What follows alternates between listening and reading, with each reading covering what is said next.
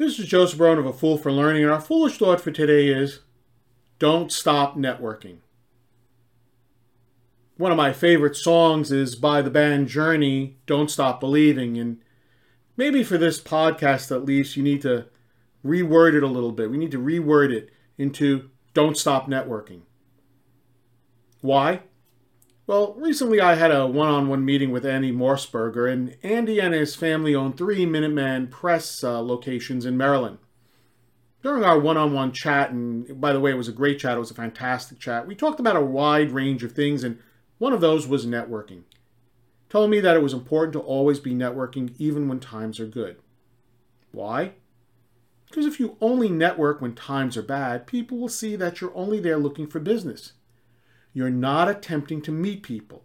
You're not attempting to get to know them. You're not attempting to share your knowledge and experience. People remember that type of behavior. They remember those who are only looking to sell and get that business.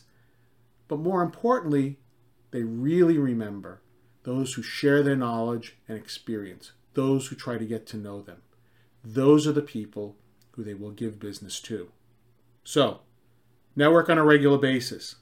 Doesn't mean that you must go to every single networking event, but go to events on a regular basis. Ensure that you introduce yourself to new people. Don't just mingle with the people you know.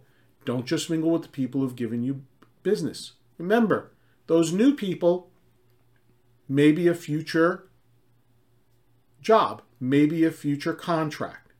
So, let's go back to it again. Let's instead of thinking about that that song by Journey, "Don't Stop Believing," think of it as "Don't Stop Networking."